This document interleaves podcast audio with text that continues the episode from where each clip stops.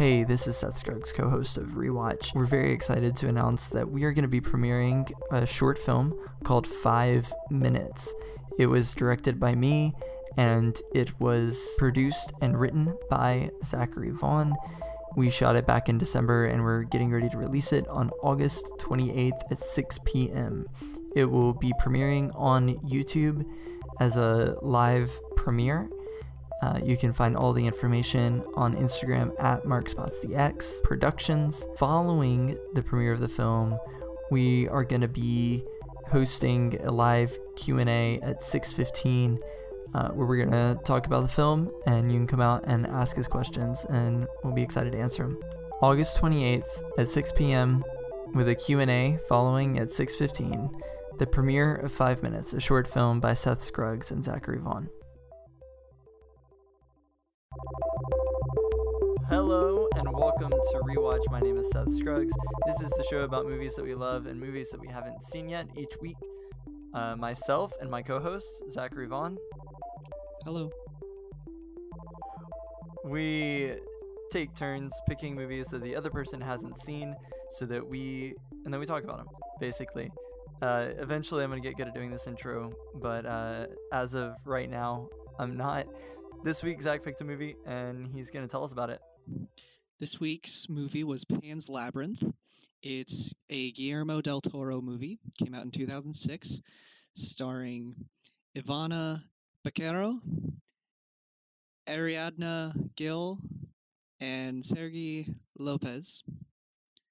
Um, it's a wartime fantasy.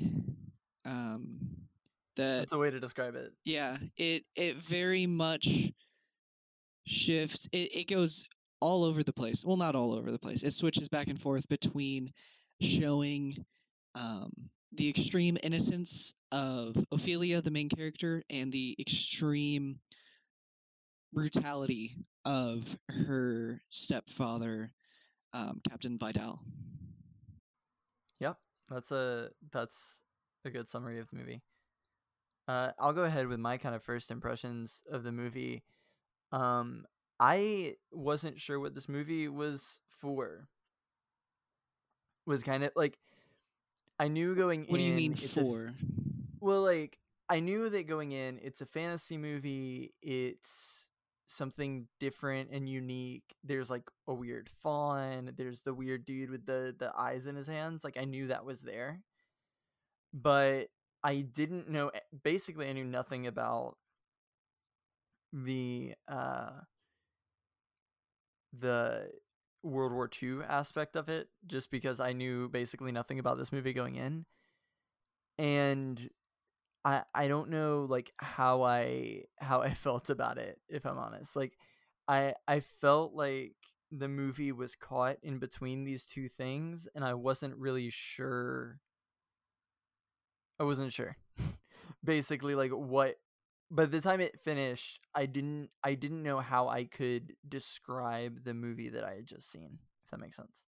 yeah that's pretty much um, what my first impressions were. Obviously, I saw it. Um, I had seen it before this watch, but my first impression going into it was, oh, it's a movie about a girl who goes into this other world.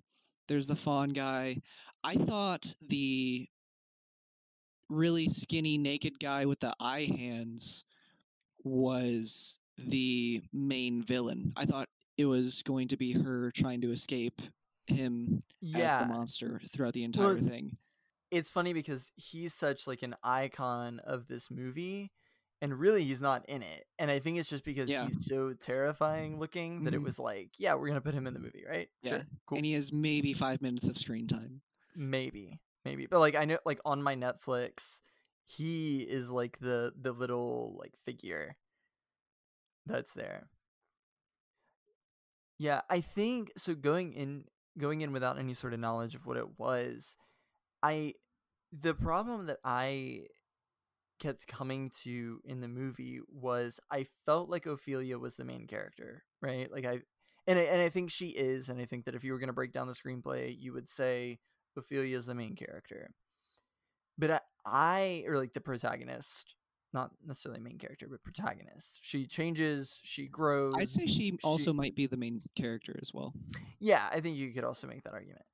Um but I I couldn't I found it hard to connect because she and Vidal have kind of the same amount of screen time. And so I was trying to like track with is her story the one that's driving the theme and driving this movie forward or is his story the one that's driving the theme and driving the movie forward and so it was hard to like tell at times like what is what? Um i don't know how you felt about that but like that was that was the thing that i kept coming back to is like what is the core story of this movie? If i were going to describe this to someone how would i describe it? And I'd say I, it's brutality and innocence. Yeah, I I think that's I I'm thinking more along the lines of like if I were asked to give a synopsis of the movie, I don't know where what I would do. Like I don't know okay. what I would say. And I think part of the problem is that I didn't feel like until the end, I didn't feel like Ophelia's story was very uh focused. Okay in a sense like obviously it i think that her story was focused in that she had a very central goal of she has to like complete these three tasks in order to like be granted into the afterlife like immortalness. I got that. That makes sense to me.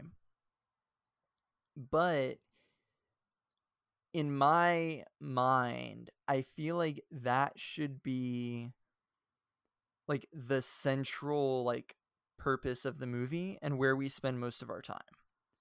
But it felt like so much of the movie was spent on her and her relationship to Vidal and her relationship to her mom and like her little brother. Does that make sense? Yeah, I think that's where our pre our uh expectations for the movie come in um, because both of us um, like i didn't even know vidal was going to be in it. Like i had no idea he existed. Yeah. Um, or that anything directly related to world war ii existed. Oh yeah. And so that's i i was also very surprised when it's about 50 50 screen time with her and Vidal. Um, and I think that's just because of my expectations going into it. If I had known that it was a wartime fantasy, I probably would have been more like, "Oh, okay, this is this is this is what I was expecting and it delivered on that expectation."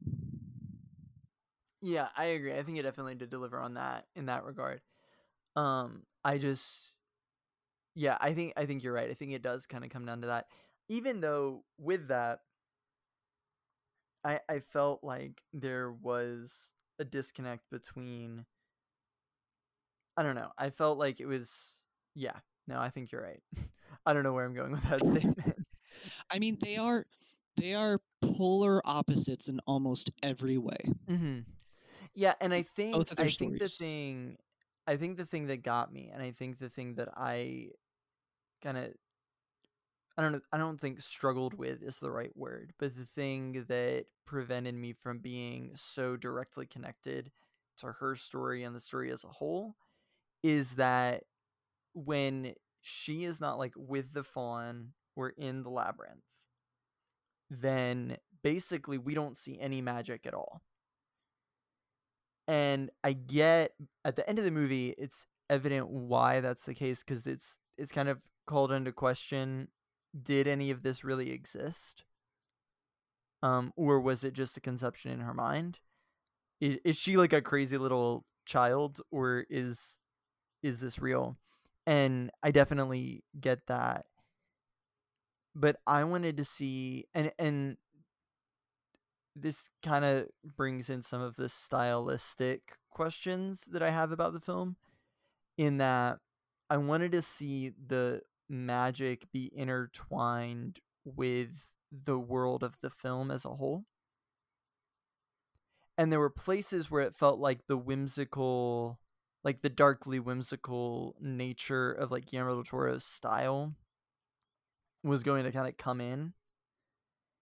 And like magic was going to be infused with the rest of the of the world and it didn't feel like it did that. You know what i mean? Yeah. does that make sense?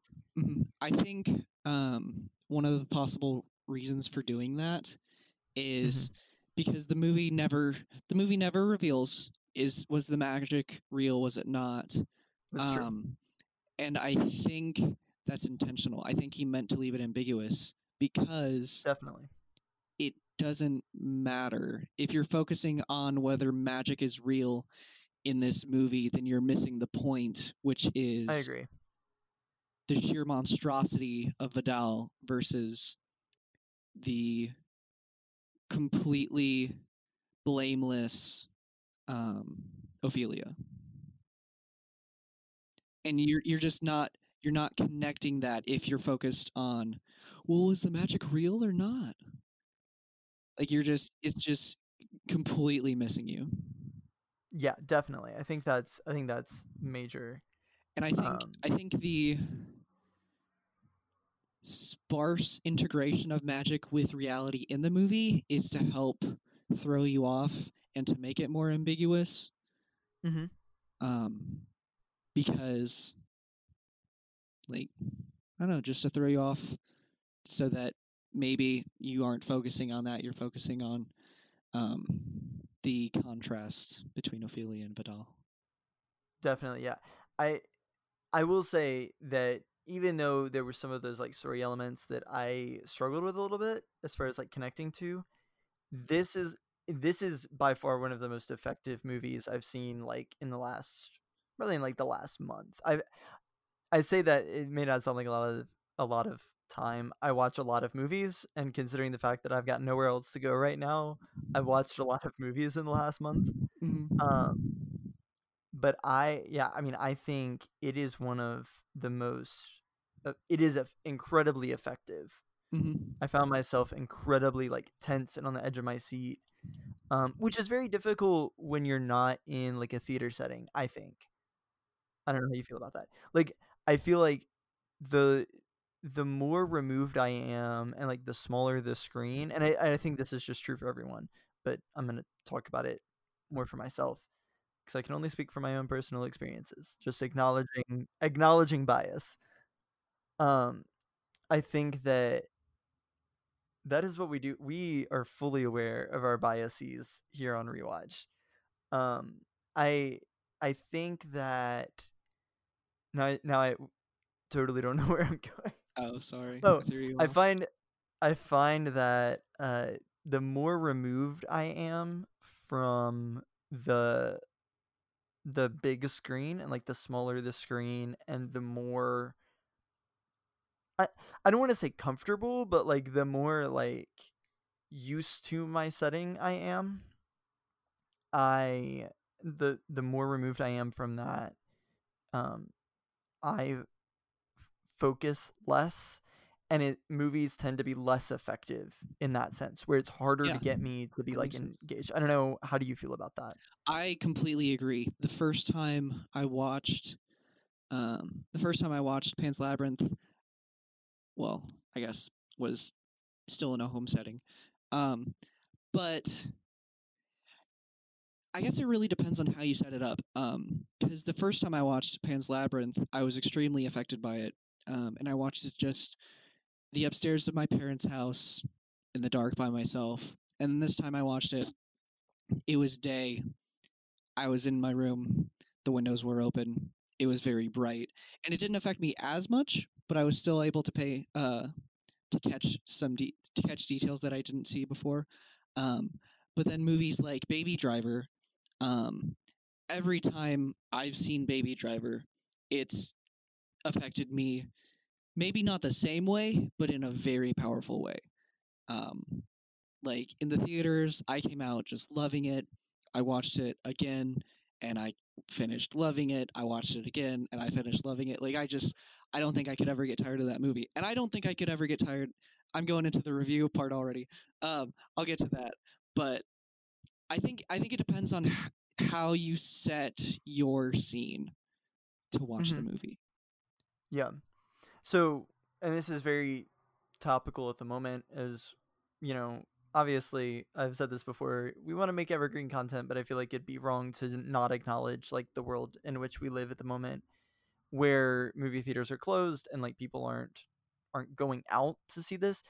That if you are a movie lover and you do want films to affect you, then there there's a certain way that you watch movies and how movies like impact you i think is greatly dependent on your surroundings and like how familiar are you with a movie? So like today um it's my mom's birthday and we watched uh we watched somewhere in time at like nine in the morning because it's saturday we're in quarantine we're not doing anything and my mom wanted to see that movie. So we watched it and for me and for like my siblings who hadn't seen it it affected us differently and i think part of that is you know it's on a you know it's on our tv at home it's daylight streaming in in our big open well lit family room and you know but my parents who you know they they don't have to watch the movie to know what's going on like they know every moment of this film and it affected us all kind of differently and i think i think that has a role in it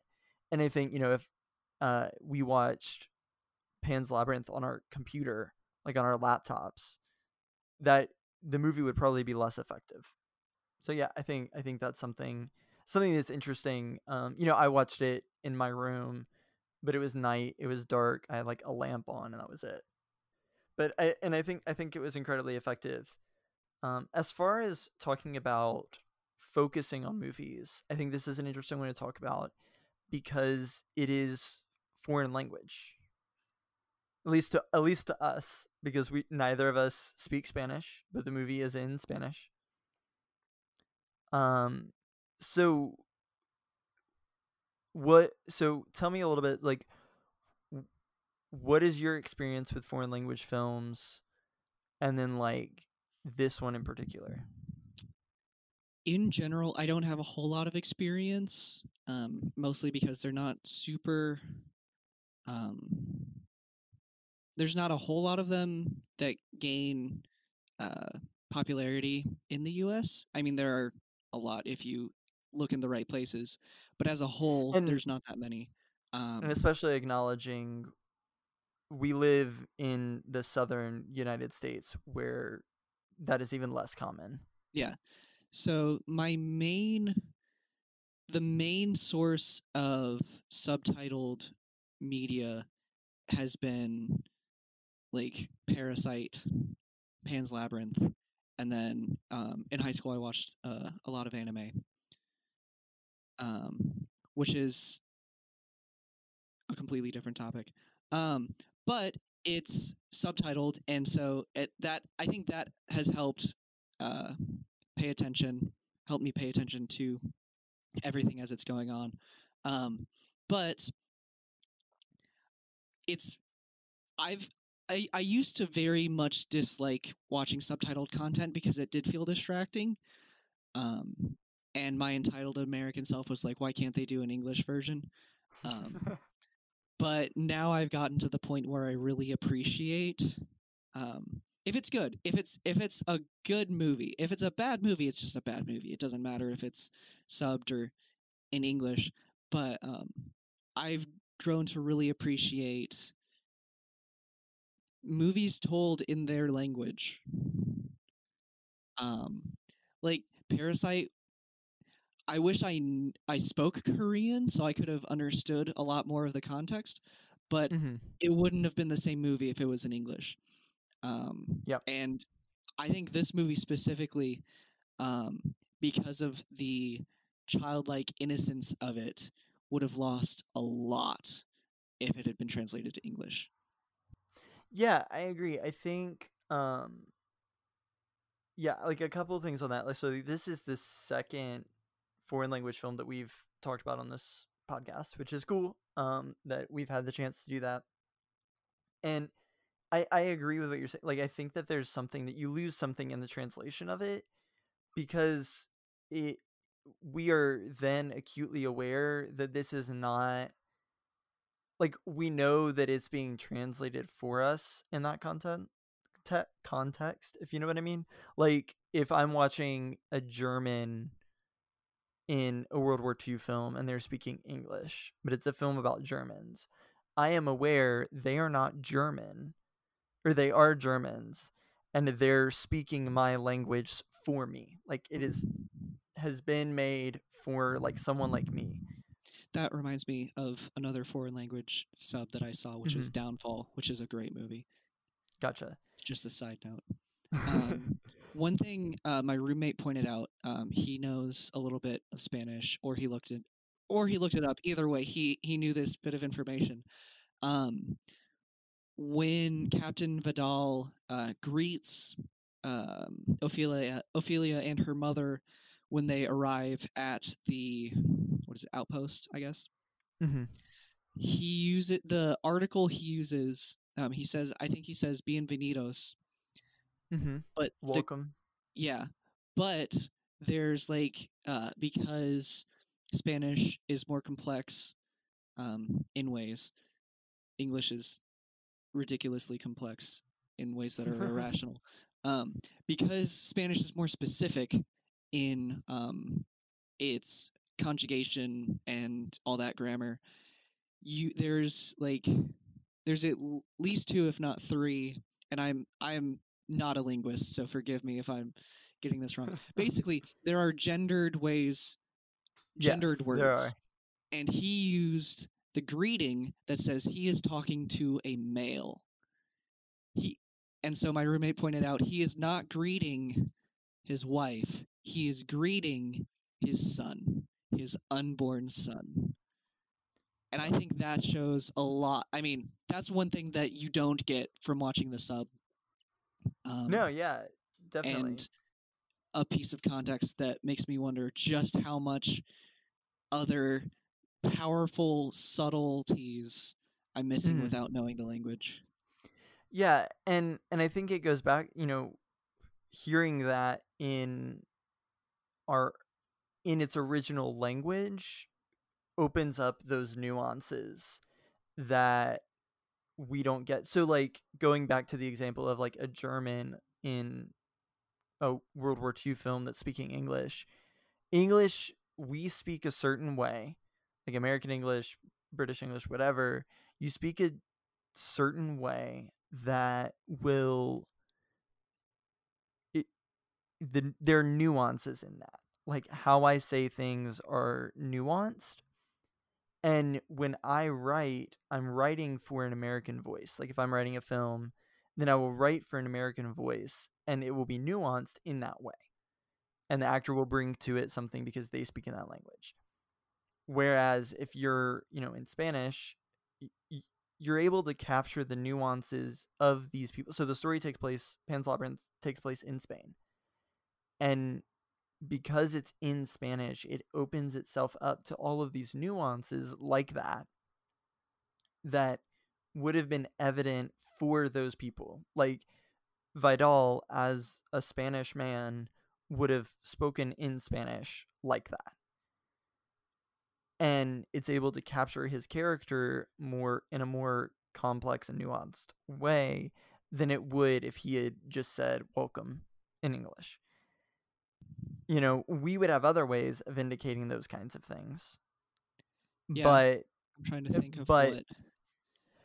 yeah, I mean And- and a- probably in guess some way of like body probably- language or yeah, like he eye doesn't contact, that kind of thing. like he looks at her belly instead of looking at her when he says welcome. Yeah. Yeah. So so I think that we lose that, you know, and there's just being able to capture the culture in the way that the culture is expressed is very very important. Um and I and I think really effective. Yeah, another cool thing about the subtitles um, are that Guillermo del Toro subtitled it himself. He didn't want anybody else to do it, which is cool to me because it means it says what he wanted it to say. and how he wanted it to be translated. Going back to the nuances, in that if there's something that is in the Spanish that doesn't quite translate to English because that's how words work, then you you can capture that nuance a little bit more as it as it translates back. Um to to really tell your audience what you want to say. I think then on top of like the like philosophical level of that, there's a there's a practical level to subtitled films in that you have to be watching. If you're not a you know if you don't speak that language because you know if i'm watching a movie and it's english language and i know you know i can hear every single word and i know what they mean as they're saying it to me i can look at my phone i can be talking and still kind of know what's happening. But if i'm watching a foreign language film and i'm and i want to understand the story i have to be honed into the screen hmm Yeah.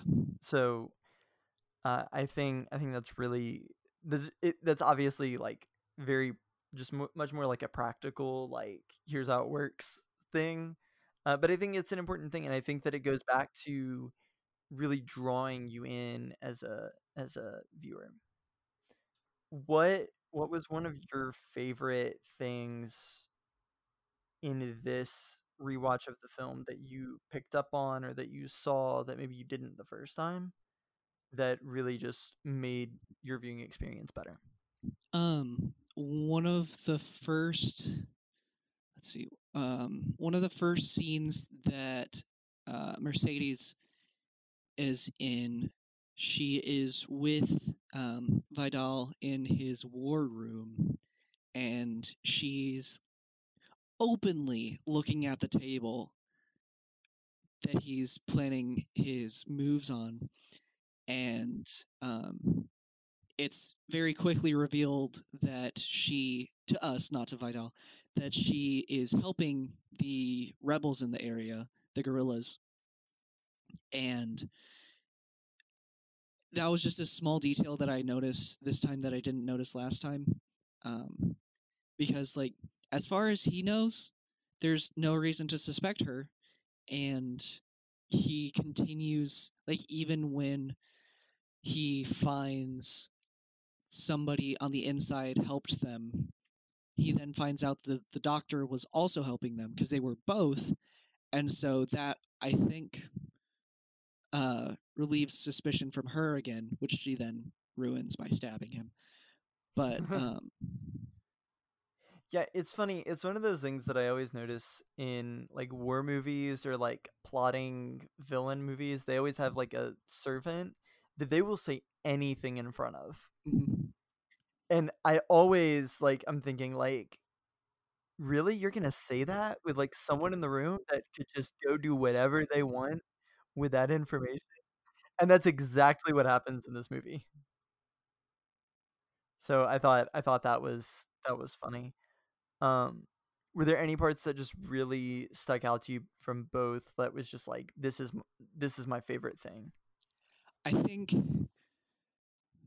I I don't know if it was my favorite on the first time watching it, but it's my favorite scene now. And it's it's not it's not a an uplifting scene, but it's the it's um the uh Vidal and his troops have captured the stutterer and he's in he's in the the barn and he goes up to him and he says if you can count to 3 without stuttering I will let you go mm-hmm. and just the intensity that the guy tries to count to 3 without stuttering Mm-hmm. is so amazing. Like I, Yep. I've I've never seen anybody do something that to most people is so simple Mm-hmm. and takes so much effort and concentration and be so devastated when it didn't work. Oh yeah. Yeah, I thought that scene was fantastic. It reminded me a little bit. Have you seen Inglourious Basterds? I have. Yeah, so that it kinda reminded me in a way of that opening scene with Christoph Waltz and the other dude, I don't know his name, where it's just this long, tense interrogation, and it kinda reminded me a little bit of that. Um, and obviously there's just general comparisons because they're both World War II films, so that's just like a thing. But that that was that was something that kind of struck me about that. I was like, "Oh, that's that's really, really interesting, that connection." Um, yeah, I there there was a lot in the film that I really enjoyed. I loved the I loved the design of the faun. Oh, yeah. I loved the fact that he didn't look you know, he didn't look like Mr. Tumnus. He Guillermo del Toro does a very cool thing with especially, like, the monster characters in this movie, that they do not look real. And it you're not like, they don't look even, like real if they did exist, this is what they'd look like. They have a very specific look, and this kinda goes into a little bit of what I kinda s like, took issue with in the film on, like, a practical, like, filmmaking craft level was there were some parts where, like this is like, no building looks like that, or no but, like, it it could in this universe. So, like, um, Vidal has this, like, room that has all these gears and looks like the inside of a clock, and is meant to kinda symbolize his character and his obsession with his clock, which is obse his obsession with dying, like, that kind of thing. But it doesn't look like a real room in this house. But if if this is if that was, like, the world and everything kinda looked like that, I think I could buy into that. And there are a couple like, the room that Ophelia stays in has, like, these really weird shaped windows and, like and that's cool, and I love that kind of production design, I think that's great. But then other places looked, like, absurdly real compared to those. And so I I felt like the film was trying to walk this thin line of real and magical realism, and just totally magic out there. And I felt like at times it didn't quite balance it as well. Um, so I love the design of the Faun, and I wished that the rest of the world felt that dark, whimsical look if that makes sense. Yeah. I mean, that that goes very well with the contrasting of the characters. Yeah, I agree. I think that yeah, I just I felt like that look should have been kind of perpetuated through the whole movie. I'm I'm reminded of, like, Tim Burton, where everything in this world just is, like, elevated and looks different. And and I wished that and and, yeah, it goes back to wanting the magic in the real world to be a little bit more entwined, I think. I just I wish that everything felt that elevated. I think that would've I I think what I was missing was the a lot of, like, the like, the uh, cinematography and the editing and the characters are very immersive. And I wanted the production design to, like, match that. And I I felt like every time that I was, like, settling into this is what the world looks like and what it is, I, um I got ripped out again. And then I'd settle in, and then I'd get ripped out again. And so I felt like I feel like that was that was kind of my hang up there, if that makes sense. I loved a lot of the design of the monsters, I loved a lot of the characters, but that that one little thing just kind of hung me up. Uh, especially for a director who is, like, known for production design like that, um, I would've loved to see it throughout the whole thing. Um, I will say that one of the things that I loved as far as production design goes is the mixture of the CGI and practical effects. I thought the CGI looks great. I mean, for 2006 especially, this looks great. I, I guess for I guess for 2006 yes, it looked good. So you, It was- you don't you It was agree. a little rough when I was watching it. Um mainly um the main thing that was just I mean it makes sense that it wouldn't be practical, but um the afterlife was very it felt very I don't know, it, it it didn't feel well melded. it looked very glossy. yeah. Um, and and I think that was that was probably the only thing that I didn't love about the special effects is that a lot of them looked very glossy and very not real. Um, like everything looked a little like too smooth and shiny. Um, even the fairies at some points. But I loved that where practical effects could be used, there were practical effects. Like I loved the that the toad was practical. I loved that the faun was mostly practical. I loved that. I thought that was fantastic. Um, and I just I, I think that was such a good touch. Um, because it it just it again it like elevates the film that much more that mm-hmm. those things feel real. Rather than and her and because those are real this eight-year-old girl i assume eight nine ten something like that her reactions are that much better because she can actually interact she can actually see this really gross toad she can actually see this faun. And i think that's so so effective. Yeah, she's not just looking at a person in a green suit. Mm-hmm.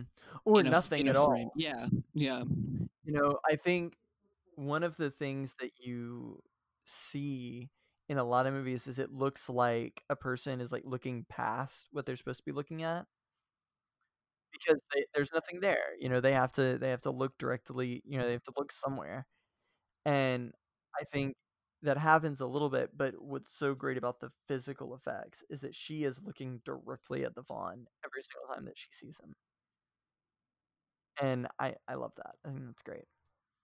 I do think it's interesting that, and this is kind of out there, but like out of left field, but like, uh, Pan is not actually in the film, like the god Pan. right. It's it's just a faun, and so and the Spanish title is just the Labyrinth of the Faun, not Pan's Labyrinth, because uh, Pan is actually a really like sexual story, like the god Pan, and Guillermo del Toro was like, no, um, we're not gonna we're not gonna have a really sexual story starring an 11 year old girl. Uh, I want you to speculate for me. Uh, was the was the faun real? Was uh she actually the the princess? And did she actually go and become like the immortal princess in the afterlife? I mean, ultimately,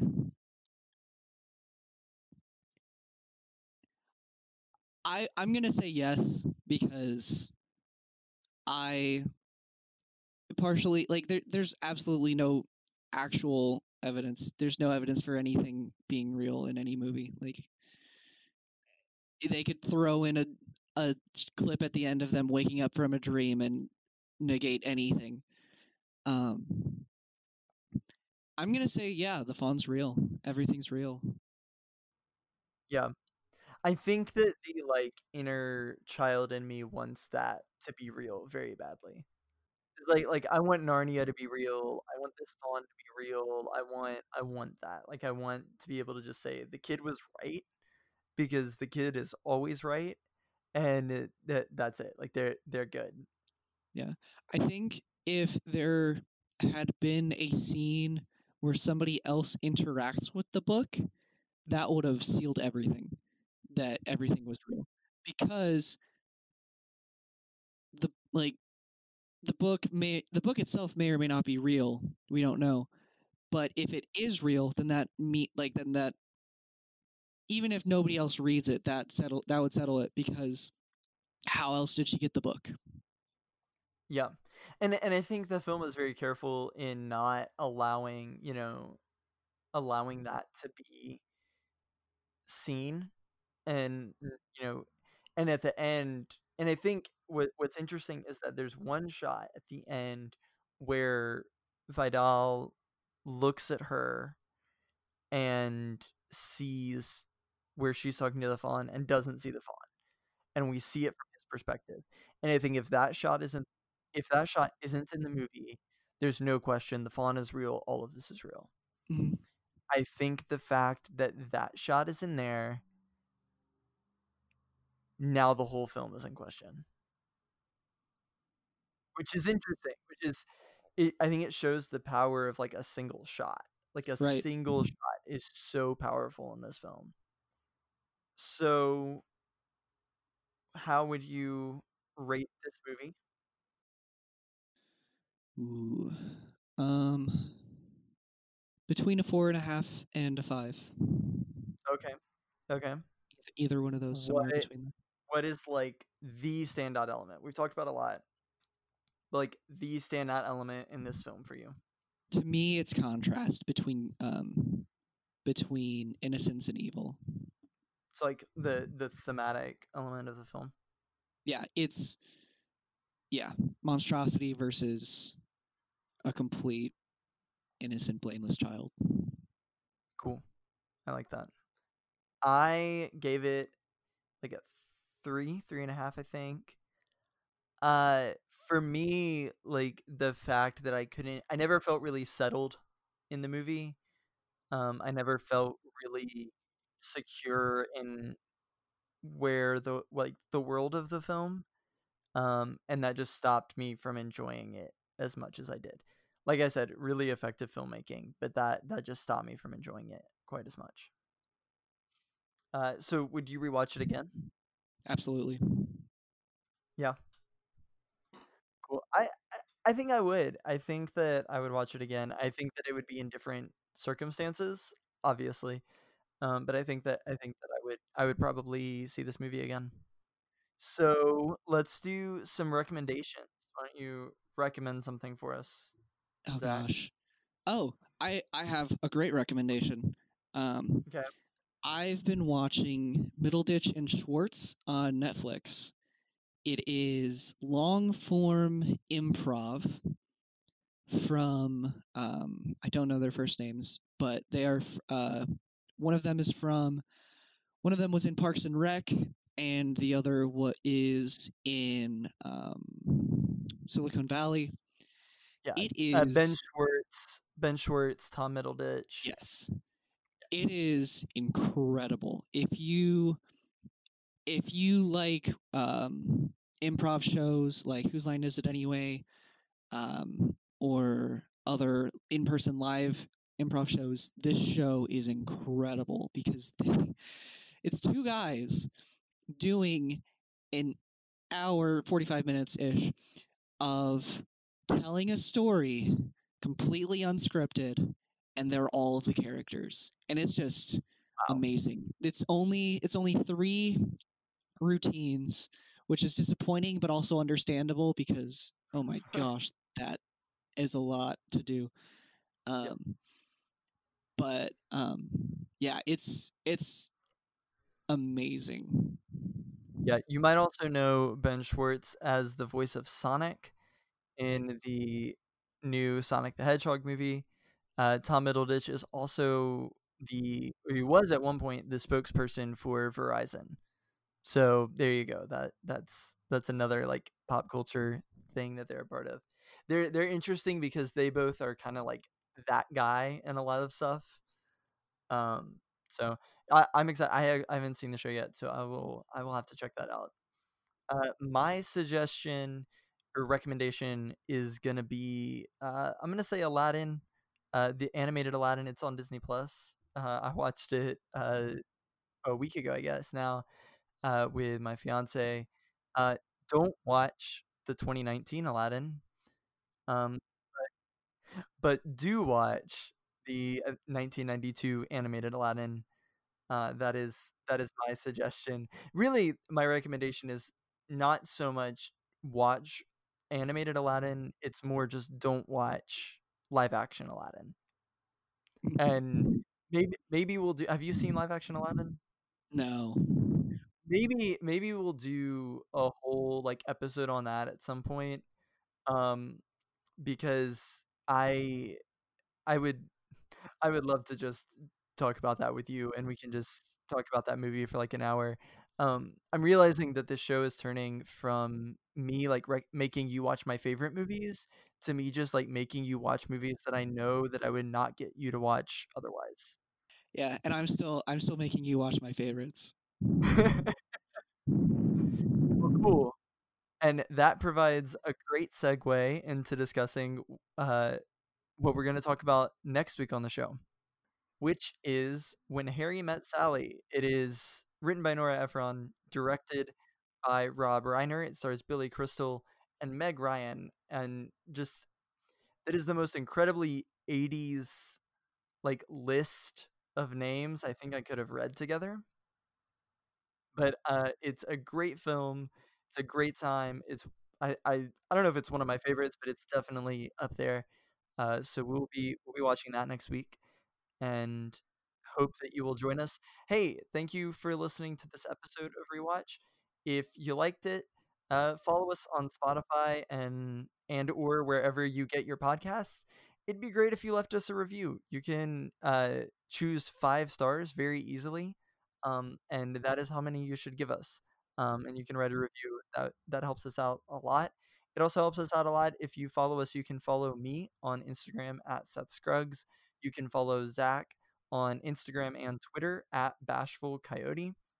And you can follow us and everything that we do at Instagram uh, or on Instagram at Mark spots the X dot productions. We post about what we've seen, what we've watched, um, and also like what we're making. Uh, we do other stuff other than this podcast, uh, like short films and video projects and things. So you can check all that stuff out on that Instagram page as well.